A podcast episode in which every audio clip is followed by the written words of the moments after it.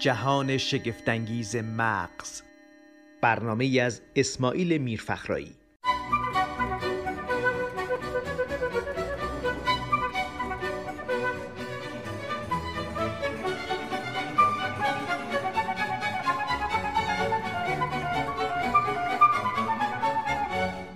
سلام عرض می‌کنم بنده اسماعیل میرفخرایی که برنامه های علمی رو همیشه اجرا کردم در زمانهای گذشته و حال. در خدمت یکی از متخصصین جوان مملکت هستم که اصلا کارشون برای ما بسیار جالب بوده. خیلی سریع آقای دکتر دکتر قزوینیان آقای دکتر سعید قزوینیان که به عنوان نورولوژیست من در خدمتشون هستم. این سوال رو مطرح می‌کنم. اصلا نورولوژی چیه؟ برای من بی اطلاع من هم خدمت شما سلام عرض می‌کنم و باعث افتخاره برای من این جلسه که آقای به قول شما سیاوش من میگم سیاوش سفاریان پور گذاشتم با شما اولین دیدارمه با شما و باعث افتخار اولا حضور شما در هر جلسه یک وزن علمی به اون جلسه میده و از رو گذشته من یه بگم چهره شما مقدر دوست داشتنیه. که واقعا می‌خوام به مخاطبینم بگم که ما با هم خیلی داریم لذت می‌بریم از هم دیگه. لطف شماست. و این لذت متقابل نورولوژی یا در حقیقت ترجمه فارسیش در ایران داخلی اعصاب یا مغز و اعصابه. در کنارش چند تا رشته های مرتبط وجود داره. البته این رشته با همه رشته ها در ارتباط خواهد بود. مثلا اگر فردی دچار بیماری دیابت هست نه نوع نوروپاتی یعنی از اون صدمه در اعصاب محیطی ممکنه پیدا کنه یکیش همون گزگز و مرمور معروفی که تو در انتهای اندامهاش ایجاد میشه. بنابراین فرض بفرمایید ما با بیماری های قدرتی آندوکرین بیماری قلبی هم بسیار مرتبط هستیم. اما این رشته افتراقش از سایر رشته های کنار اون هست که اتفاقا ممکنه خیلی این رو با رشته های دیگه اشتباه بگیرن. یعنی مثلا رشته نوروسرجری یا جراحی اعصاب باز هم مرتبط هست با هیته هایی که ما باهاش درش مشترکیم. منتها اونها معمولا دستکاری جراحی و به قول معروف دست به چاقو هستن عمل جراحی انجام میدن. در مورد رشته ما عمدتا با مریضی هایی اگر بخوام به ترتیب شیوع بگم سکته مغز اپیلپسی یا سر سردرد یا میگرن که شایع شکایت بشر هست سرگیجه هر گونه اختلالی که منجر به اقما بشه بیمارانی که مرگ مغزی میشن بیمارانی که دچار مشکلاتی افت هوشیاری میشن و بعد یه سری اشتراکاتی داره با رشته روانپزشکی استرابات افسردگی ها هم می‌تونه در حیطه ما قرار بگیره. اما اگر تبدیل به سایکوز یعنی جنون بشه یعنی نیاز به دخالت جدی روانپزشک و بستری و شک و ای باشه دیگه معمولا حیطه کار روانپزشک آقای دکتر مثلا همین جراح مغز و اعصاب وقتی می‌خواد چاقوشو بذاره یا چکششو بذاره جمجمه بسته رو باز کنه حالا هر اصطلاح فنی از شما کمک نمی‌گیره که بدون کجا داره وارد میشه؟ یه رشته شما سرویسی به یه جراح نمیده؟ بله معمولا این کارها در همه دنیا تیم ورکه و خوشبختانه در کشور ما هم به این سمت داریم میریم. اما متاسفانه هنوز چند تا مشکل داریم. یکی این که کانسپت مردم نسبت به این رشته ها گاهن ممکن اشتباه باشه. یعنی فکر اینکه یک فردی جراح هست به صرف اینکه جراح هست حالا جراح اعصاب منجر به این میشه که فردی که دچار استراب هست فکر کنه که اگر به اون فرد یا جراح اعصاب مراجعه کنه قطعا ممکنه نتیجه بهتری بگیره. یا مثلا فرض بفرمایید مریض سکته مغزی ممکنه مراجعه به جراح اعصاب کنه یا بالعکس. اینها در هم در حقیقت یه سری مشکلاتی است که هنوز ما داریم. با اینکه این رشته جوان هست ولی حدود 20 تا 30 ساله که راه افتاده و رشته در اثر به اصطلاح پیشرفت تکنولوژی بله. رشتم قاعدتا چون شما که نمیرید توی مغز. شما از بیرون آثار می‌فهمید. پس بخش عمده ای از کارتون به الکترونیک وابسته است. بله. با پیشرفت الکترونیک و تکنولوژی کامپیوتری غیره رشته شما هم پیشرفت های زیادی کرده؟ بله شاید در چند دهه قبل این رشته ها همه یکی بودن. یعنی neuroscience یا neuropsychology در حقیقت بود. یعنی حتی روانپزشکان و نورولوژیست یکی بودن. اگر اشکال نداره اسمی از اساتید بزرگم ببرم. پروفسور جلال بریمانی که فوت کردن چند سال پیش متاسفانه خودشون به دلیل بیماری پارکینسون ایشون وقتی که از فرانسه تشریف آوردن هم روانپزشک بودن و هم نورولوژیست بودن و در یک بیمارستان روانپزشکی به ایشون تخت دادن که مریض رو بستری کنن یعنی هنوز این تفکیک ها ایجاد نشده, نشده بود. اما با به تدریج با افزایش در حقیقت تقاضا و پیشرفت علم نورولوژی که مدیون یه آقایی به نام ریموند آدامز در آمریکا که واقعا فردی بودن که هم نورولوژیست بودن هم پاتولوژیست یعنی صبر می‌کردن که بعد از اینکه بیمار فوت کرد مغزو. یه سری مقاطعی تهیه می‌کردن و می‌رفتن اون رو به چشم زیر میکروسکوپ می‌دیدن. کم کم بیماری ها پیدا شد و کشف شد و واقعا رشته فوق العاده جوان هست. و باز الان ما داریم میریم به سمت اون یونیتی و اتحاد با این, این چند رشته یعنی باز هم داره همه به هم نزدیک میشه. حتی میگن بیماری افسردگی استراب اسکیزوفرنی هم یک بیماری ارگانیک و جسمی هست و الان ما با پتسکن می‌تونیم بگیم که کدوم منطقه مغز بیمار افسرده یا بیمار اسکیزوفرن کمتر فعاله؟ و در حقیقت باز داریم به هم می‌رسیم. اون جدایی که رخ داده بود من اجازه می‌دید درسمو تا اینجا جواب بدم. البته درس من برمیگرده به قهوه هم که با هم میخوردیم که بله. یاد گرفتم. پس روانشناس کاری به کار شما نداره. از خروجی رفتاری حالا یا مشاوره میده یا روانشناسی می‌کنه. کارش هم مهم. خیلی. بله. چون روز به روزم به من گفتین داره روانشناسی هم مبنای علوم پایه‌ای پیدا می‌کنه. روان پزشک کسیه که هم پزشک مثل شما هفت سال دوره پزشکی عمومی رو گذرونده. عمومی رو گذرونده و هم دارو می‌تونه بده. بله. شماها کی هستین؟ که یک دوره سه ساله میگذرونه بعد از تخصص یعنی بعد از اینکه فرد پزشک عمومیش تموم شد برخلاف روانشناس که دیگه در هیته در حقیقت بله. علوم پزشکی نیست اونو با یه دوره لیسانس بعد می‌تونن دکترا بله. جا داره بله. همینجا اسم ببریم که در ایران آقای دکتر سعید شاملو مرحوم بله مرحوم بله با ایشون مصاحبه رشته بله. بودن و واقعا انگیزه همه ما بودن و در اون اتاق معریفشون در بیمارستان بله. روزبه همه حتما ایشون رو به یاد داریم با اون صدای بله. زیباشون ایشون در حقیقت بنیانگذار علم روانشناسی بودن در ایران و بعد همطور که فرمودید نورولوژیست ها بعد از یک دوره هفت ساله یک دوره چهار ساله باید بگذرونن که شامل روتیشن هایی است در هفت ساله پزشکی, عمومی تمام میشه چهار سال دوره نورولوژی یا داخلی اعصاب خب.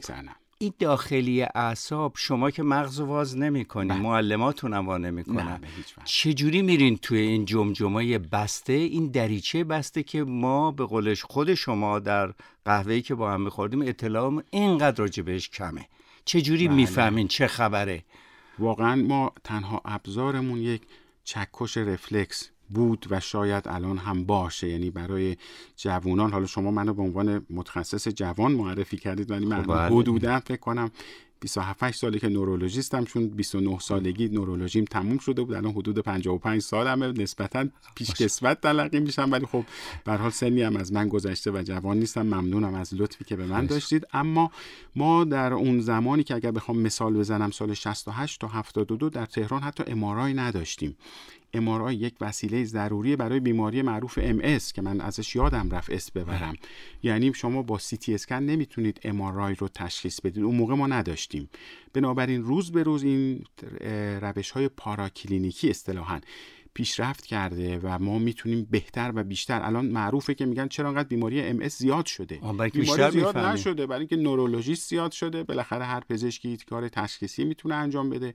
خوشبختانه در ایران این روش های تشخیصی هم accessible و دسترس هست و اون فیلتری که در کشورهای غربی هست که شما برای انجام یک MRI ممکنه ماه‌ها معطل بمونید بله. اینجا وجود نداره. درست یا غلط؟ خب مریض از کجا بفهمه که با این سه رشته روانشناس روانپزشک و نورولوژیست یا نورولوژیست هرچی که شما بگین به شما مراجعه کنه. بله خیلی مشکل. البته خوشبختانه خب ما جامعه فرهیخته و تحصیل کرده ای داریم. اینترنت media ها همه کمک می‌کنن. همین برنامه‌ای که الان سوالاتی که شما میفرمایید قطعا می‌تونه کمک کنه به افرادی که دچار مریضی های مختلف هستن و بدونن به کدوم حیطه مراجعه کنن. اما مستقیم می‌تونه ببخش حرفتون رو بله. بیاد پیش شما یا یه روانپزشک میفرسته پیش شما. نه مثلا مثالی که زدم خدمتتون قبل از این برنامه اون خانمی بود که دچار گزگز و مورمور اندام ها شده بود بله, بله. و واقعا خب این گزگز و مورمور یا اصطلاحا tingling and numbness علل مختلفی می‌تونه داشته باشه. از کمبود کلسیوم از دیسکوپاتی های کمری و گردنی از بیماری ام از نوروپاتی دیابتی همونطور که اسپردن و اون بیماری که خدمتتون از کردم دو سال پیش به یک جراح اعصاب مراجعه کرده بود. فکر کرده بود که باید بره جراح ببینه. و خب متاسفانه تو اون موقع این بیمار شاید یا کامل معاینه نشده بود یا به هر دلیلی شاید علائمش واضح نبود و خود بیماری ام اینجوری که در مرحله اول خودش رو نشون نمیده. بعد از دو سال با یک علامت جدید به صورت افت بینایی اومده بود که بعد به یک نورولوژیست مراجعه کرد و بعد با انجام MRI تشخیص بیماری MS براش داده شد. بنابراین فوق العاده مشکله خب گاهاً خود بیمار هم نمی‌دونه پزشک هم خب ممکنه. این MRI به شما چی نشون میده که می‌فهمین که این تو یعنی سیگن... علائم برگشتی داره بله. اشکالاتی توش بله MRI در حقیقت یک magnetic field یعنی یک آهنربای قویه که می‌تونه یون هیدروژن رو تشخیص بده در مغز و می‌تونه اون افتراق بین میزان یون هیدروژن در نسوج رو نشون بده اگر در یک قسمت بر اساس اینکه اون بافت چون ما در مغز سه تا بافت بیشتر نداریم یک چربی دو مایع مغزی نخاعی یا CSF و سه خون. این سه تاست که اتفاقا حجمش هم مغز هم یک مغز ثابتیه 1400 سی سیه 1100 سی سیش مغز 150 سی خونه و 150 سی سی CSF یا مایع مغزی نخاعی که مغز در اون شناوره. یعنی مغز مستقیما مرتبط با نسج سخت و استخوان نیست. این باعث میشه که هم به عنوان یک ضربگیر مکانیکی عمل کنه هم می‌تونه باعث بشه که تغذیه یه مقداری توسط اون انجام بشه. این بافتا رو امارای تشخیص میده. مثلا در بیماری ام شما می‌تونید به راحتی اون سیگنال نقاط هایپر سیگنال رو ببینید که تر میفته ولی در سی تی اسکن مثلا اون رو نشون نمیده. ما حالا بحث رو در این کلیت به اینجا رسوندیم. شما یه استراحتی کنید آبی بخورید و من برمیگردم و یه سوال دارم ازتون و این سوال رو بعد میگذریم. سری سوال من اینه قسمت های مختلف مغز رو که به اصطلاح بهش ربط میدن که به کدوم حرکات مربوط میشه این یک خیال یا اینکه یک در حقیقت مرز مثل مرز کشور هاست حالا یه خورده استراحت کنید و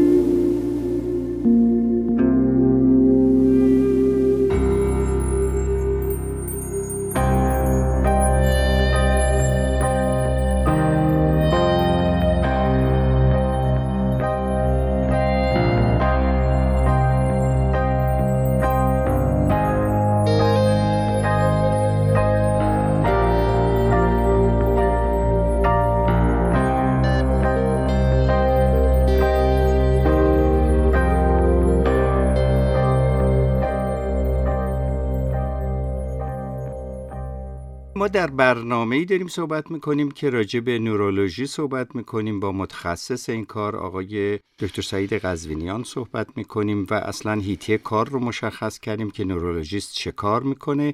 و الان می‌رسیم به اینکه آقای دکتر تو کتابا به ما نقشای مختلفی تو مغزمون می‌کشن یکی سبز قرمز زرد اینا خیال ماست یا واقعا قسمت های مختلف مغز با هم فرق داره؟ بله انسان دوست داره که همه جا رو و همه چیز رو دستبندی کنه و طبقه بندی کنه. در ابتدای کارم همینجور بود. یعنی فکر می‌کردن که یک قسمت مربوط به فرض بفرمایید حافظه است یک قسمت مربوط به حرکت یک قسمت مربوط به حس هست و واقعا هم همینجوری هست. شما تا حالا مغز میل فرمودین؟ والا نه چون دلم برای گوسفنده میسوزه. مغز یک بافت چربی ژلاتینی برخلاف قلب که یک عضله است یا کلیه که هم قلوه خودمونه.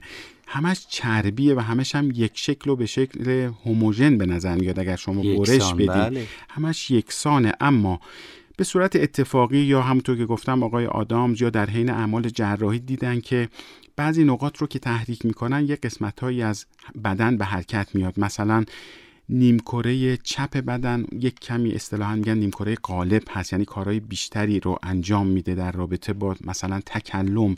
اگر کسی نیمکره چپش منطقه بروکا که اسم داره منطقه 44 برودمن تخریب بشه مریض آفازیک میشه. یعنی مشکل تکلم پیدا می‌کنه و سمت راستش فلج میشه. از اینجا فهمیدن که خب مرکز تکلم در نیم کره چپه و راه های حرکتی کراس یا تقاطع می‌کنن در بسل نخا و به سمت مقابل میرن و از طریق نخا به اعصاب و عضلات میرن. همینجا لازمه که بگم سیستم اعصاب دو قسمت داره. یکی سیستم اعصاب مرکزی یا central nervous system که شامل مغز و نخاعه که همونطور گفتم در آب CSF یا همون cerebrospinal fluid غوطه‌وره. و دوم اونی که از این سیستم خارج میشه بهش میگن PNS یا peripheral nervous system یعنی عصبایی که از نخاع خارج میشن و میان به عضلات و همون محل junction عصب عضله و خود عضله هم جزو در هیته بیماری های ماست. یعنی اگر عصبی در محیط صدمه ببینه که مثالش نوروپاتی دیابتی بود یا اگر ماهیچه صدمه ببینه میوپاتی های التهابی میوپاتی های سیستم ایمنی پولیمیوزیت اینها هم باز یا دیستروفی های عضلانی که باعث آب شدن و آتروفی عضله میشه باز هم جزو بیماری های مغز و اعصاب در نظر گرفته میشه. منتها بیماری های PNS هست یعنی سیستم محیطی در حقیقت عصبی. دکتر ببخشید قطع می‌کنم. نمی‌خوان یه توضیح راجع به یه سلول عصبی بدین بله. اکسون بله. یعنی یه چیز کوچولو کاملا. دراز. آیا توی قسمت های نخام همونا ادامه پیدا می‌کنه؟ بله همونطور که به درستی اشاره فرمودید سلول عصبی رو بهش میگن نورون. ما 100 میلیارد نورون داریم در مغز. و اینها در دو نیم کره قرار دارن و همطور که گفتم به صورت تفکیک شده هستن. مثلا راه حرکتی در جلو یک شیاریه به نام شیار سیلویان که سلولای حرکتی اونجا قرار دارن و اتفاقا به صورت آشفته هم نیستن. همه به صورت ارگانایزد و چیده شده هستن مثل یک آدمن. بهش میگن آدمک یا همونکولوس حرکتی یعنی پاها در بالا قرار دارن و پایین که میاد دست و پا و زبان مثل یک آدم. اینها چیده شدن که سلول اول حرکتیه.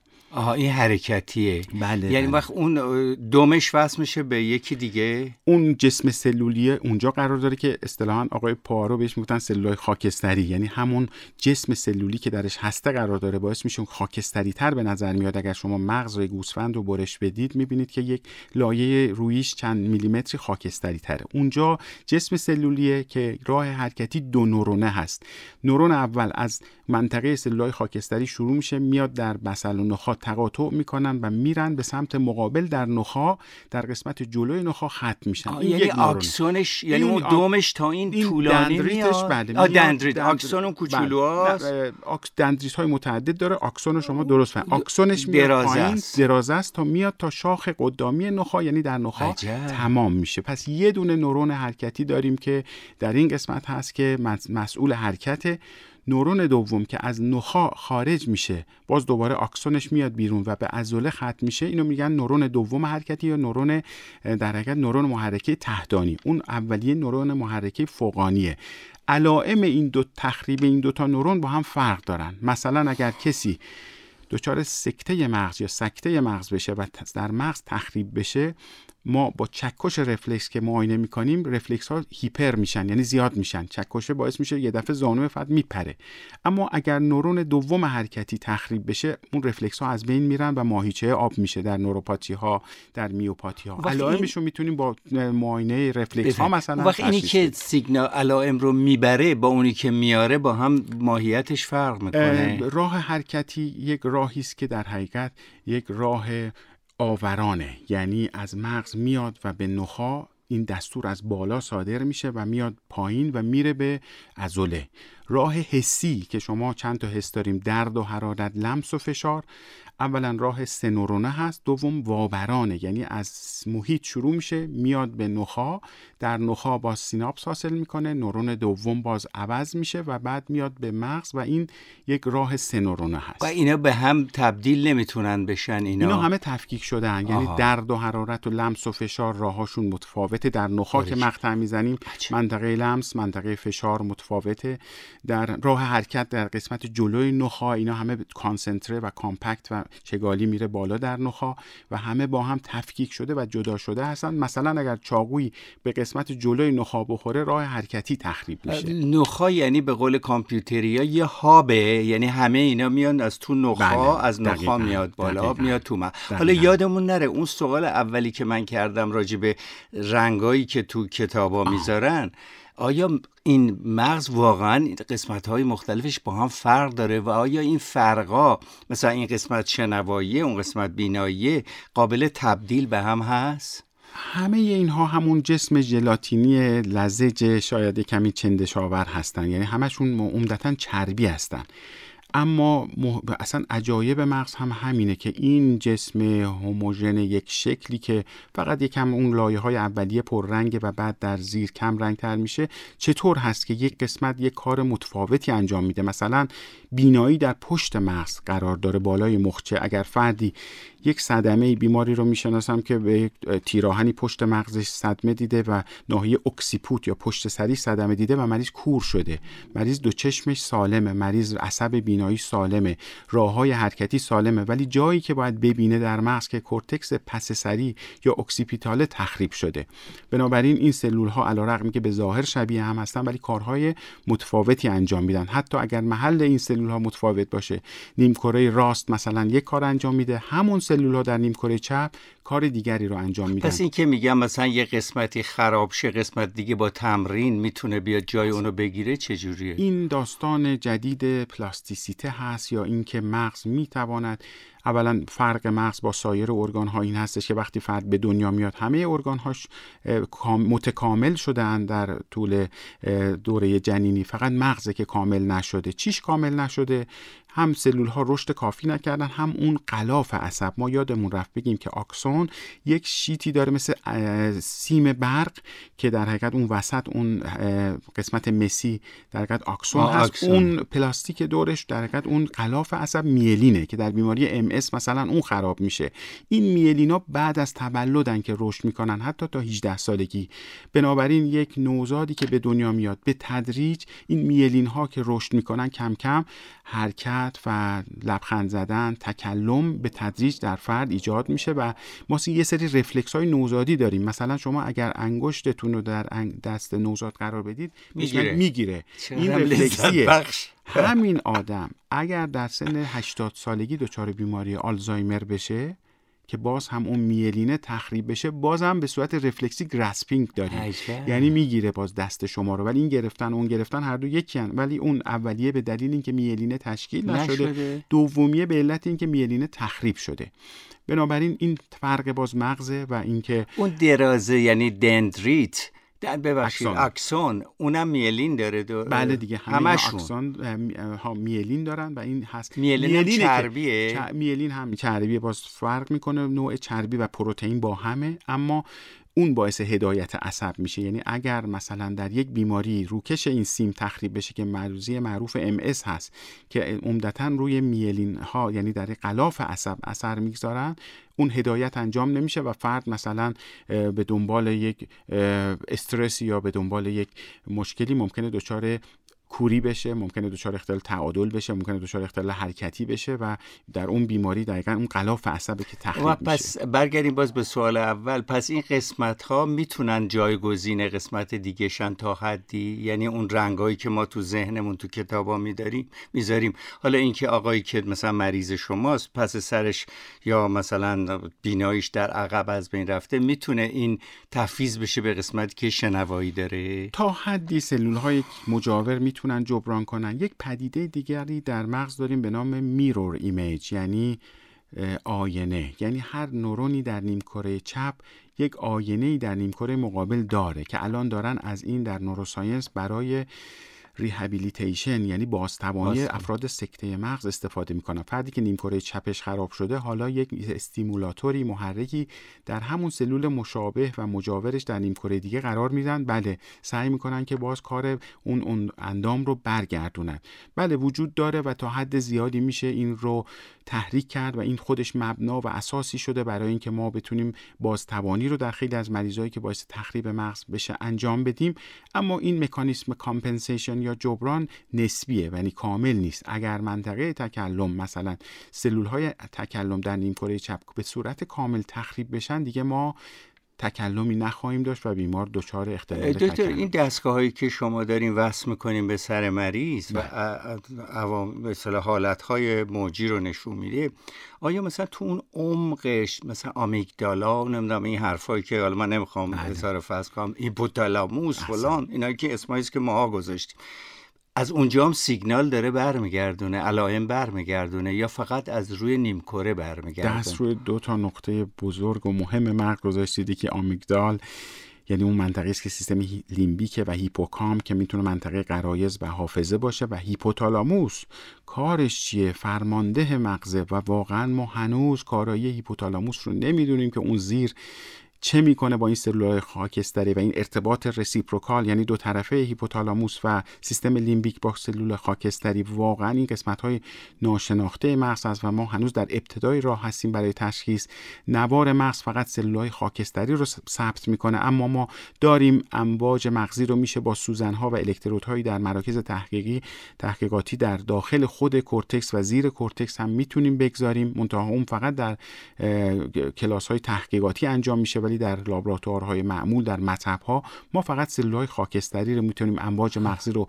برخلاف قلب که 100 برابر پتانسییت میشه در مغز یک میلیون برابر باید امواج مغزی رو تقویت کنیم دستگاه نوار مغز دستگاه که بتونه بره که بتونه به صورت امواج مغزی ثبت بشه که به صورت اینا... امواج آلفا تتا دلتا. اینا برای مریض ضرری نداره شما اینا رو ما اشعه نمیدیم. ما فقط اون امواجی که وجود داره رو ثبت می‌کنیم در بیماری معروف اپیلپسی یا سر. در حقیقت این امواج طبیعی ممکنه به صورت ناگهانی دشارژ ایجاد بشه. یعنی یک موج غیر طبیعی باعث بشه که از بالا یا از یک نقطه یا از دو طرف مغز شروع بشه و اینها منجر به اختلالات حرکتی یا حسی یا اتونوم یا روانی بشه و یه لحظه مریض دچار یک علائم سرعی بشه. همون مریضی معروف اپیلپسی یا سر که سرع بزرگ که بیمار میفته چشاش بالا میره دندونا کلید میشه دهن کف می‌کنه زبون گاز می‌گیره مربوط به دشارژهای غیر طبیعی که میشه در امواج مغزی ثبت بشه. خب حالا میریم رو معالجه سریع. این سوالم می‌کنم آقای سفاریان پور بعد یه استراحتی باز به ما بدید. سوال من اینه که شما اینو فهمیدین چه گرفتاری داره در میریم تو درمانش. من. بله. شما با چه سیگنالی با چه وسیله بدون که این جمجمه رو واکنین میبرینش تو درمان؟ بله مثالش بیماری اپیلپسی سر عمدتا درمان های دارویی داره. یعنی با همون ما حدس می‌زنیم که یک سری واسطه های شیمیایی تحریکی در مغز هست. بنابراین میریم اونا رو ساپرس یا مهار می‌کنیم درمان دارویی انجام میدیم. اما الان یه سری stimulator هایی پیدا شده. تحریک مثلا واگ که یک اثر در حقیقت مهاری هست میشه بیماری epilepsy یا صرع رو درمان کرد. در بیماری پارکینسون deep brain stimulation میریم با stereotaxy در یک منطقه از مغز کار می‌گذاریم و تحریک می‌کنیم سلولای دوپامینرژیکی که تنبل شدن و تعداد سلول کم شده اونا رو تحریک می‌کنیم. در بیماری آلزایمر داره این کارها میشه و حتی بیمار اغمایی رو الان میگن ممکنه بتونیم منطقه ساقه مغز که منطقه هوشیاری رو تحریک کرد. همینجا لازمه بگم که ما سه تا مغز داریم. یک مغز rational یا مغز منطقی, که سلولای خاکستری آقای پواروست دو مغز emotional که اصل ماست همون زیر اون کوه یخی اون اصلی که اون زیر قرار داره که بهش میگن مغز emotional که تعیین کننده همه حرکات و رفتار و اینکه از یه نفر خوشتون میاد یا بدتون میاد در لحظه اول. عشق در نگاه اول. نفرت در نگاه. اول همه رو اون زیر یعنی سیستم لیمبیک هیپوکامپ و آمیگدال که فرمودید و هیپوتالاموس تعیین می‌کنه و مغز سروایوال یعنی اون قسمت ساقه مغز که پون در حقیقت قسمت بسل و نخا هست و پونز و میت برین پایینه که به نخا وصل میشه. اون زمانی که شما اگر اینجا یک صدایی بیاد احساس کنید ممکنه آتیش سوزی بشه دیگه دوستی و رفاقت اینو کنار. فرار می‌کنید از اینجا سریع. ای کاش حالا تا برسیم به استراحت کوتاه ای کاش یه ابزاری پیدا می‌شد اینایی که مغزشون میبنده یه دفعه و هیچی رو قبول نمی‌کنن هم معالجه می‌کردیم یه دفعه مثلا مال دو میلیون سال پیش میاد نمی‌دونم چه اتفاقی میفته که حرف جدید رو نمیپذیره و منشأ بسیاری از گرفتاری ها میشه. یه برنامه موسیقی هم داریم مثل اینکه یه خورده تو این هیپوتالاموس و آمیگدالا قور بکنیم ببینیم چی میشه.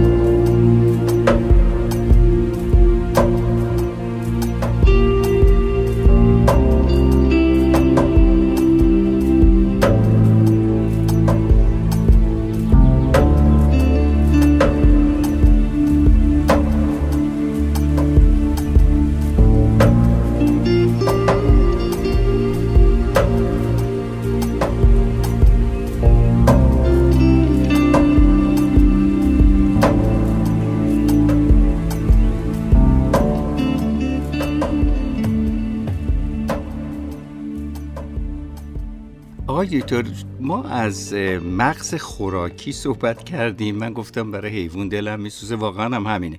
ولی دوستان در اتاق صدا برداری که دارن با ما همراهی می‌کنن به من گفتن تو مغز گوسفندم که صبح میریم میگیم یه مغز و کله پاچه بیار. اگه ارز بگیریم تو اون ارزش معلومه که یه لایه بیرونی داره درونی داره رنگا فرق کنه. می‌خواین از مغز شروع بکنیم در مغز گوسفند؟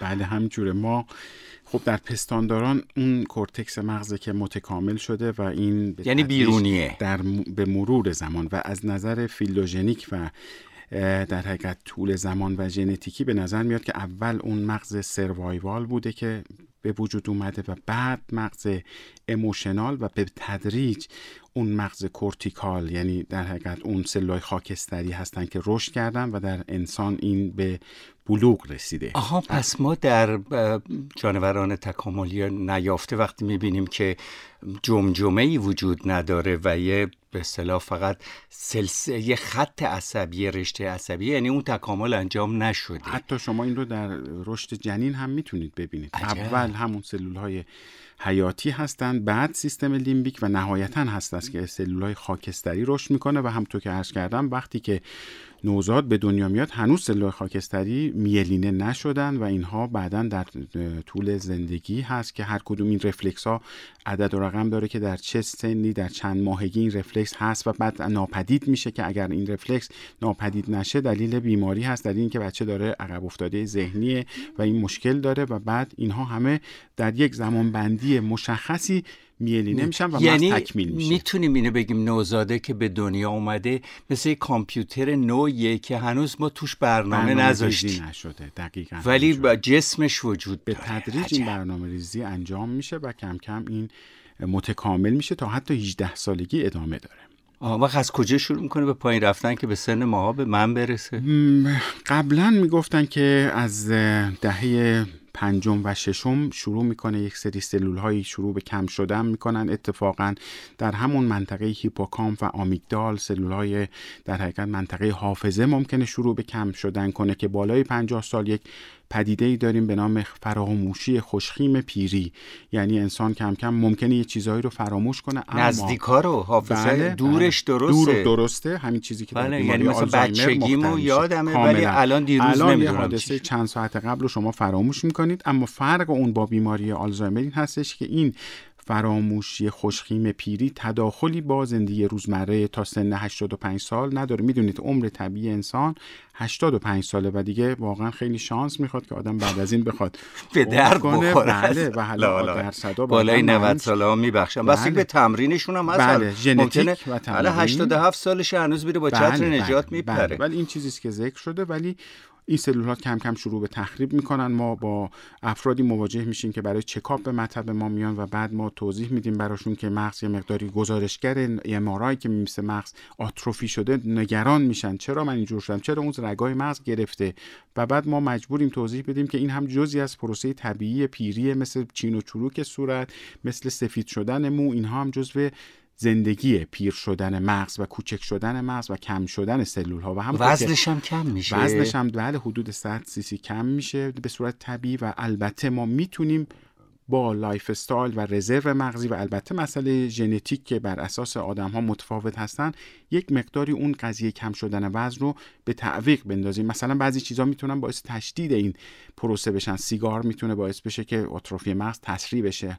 حتی الکل یا مثلا مواد محرک داروهای توهمزا که الان گاه هم باب شده ممکنه تو جوون ها استفاده کنن متاسفانه اینها می‌تونن باعث بشن که این پروسه تشدید بشه. یا بیماری آتروسکلروز که در قلب رگ ها رو میبنده می‌تونه بیماری دیابت فشار خون بیماری های خاموشی هستن که می‌تونن تشدید کنن این پروسه رو و کوچک شدن مغز رو تسریع کنن. بنابراین خیلی از با ورزش میشه خیلی از اینها رو به تعویق انداخت با روش زندگی. اما خب مسئله ژنتیک هست و محدودیت هایی که هست یعنی عمر طبیعی حدود 85 حالا در آخرین قسمت من این خواهش رو می‌خوام بکنم که در جلسه بعد ما در خدمتتون باشیم راجع به همین پیری مغز با هم صحبت بکنیم به منم کمک کنین که با چه ورزشهایی می‌تونم. کمتر پیرشم لیکن بگم که سوال کنم خصوصی هم اگه هست نگین اگه نیست بگین که چی شد؟ شما به این رشته علاقمند شدین بله خب معروف است که همه متخصصان مغز و اعصاب خودشون یه مشکل مغزی داشتن یا مسئله داشتن که به این قضیه علاقه مند شدن. اما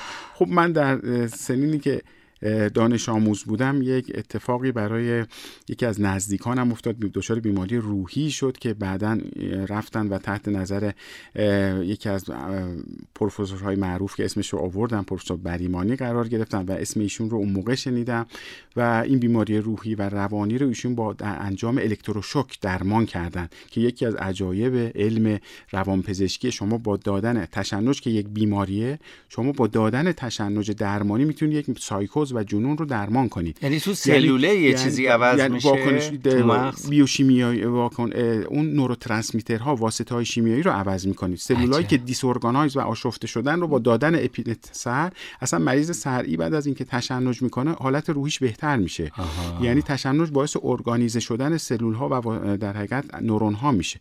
با انجام 6 جلسه الکتروشوک اون فرد مورد نظر که درمان شد اون موقع برای من تو سن مثلا 12 13 سالگی بسیار جالب بود که ممکنه یک فرد رو به راحتی با این عمل درمان کرد و علاقه من شدم و همیشه آرزوم این بود که یعنی موقعی که پزشکی عمومی میخوندینم باز قصدتون این بود که بله صد درصد از دوران پزشکی عمومی به طوری که یکی از دوستانم که کتابای سیبا رو که کتابای معروف مصور در حقیقت آناتومی بدن هست دو جلد اعصابش رو به من هدیه داد. گفت می‌دونم که سال یک پزشکی بودم می‌خوام اونا رو من نگه داشتم اتفاقا.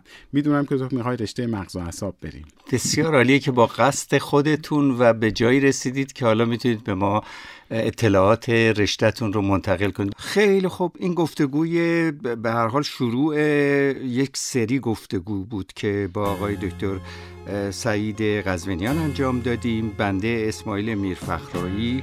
در حقیقت جستجوگر علوم از طریق میکروفون با ایشون صحبت کردم. باز همین جستجومون رو ادامه میدیم.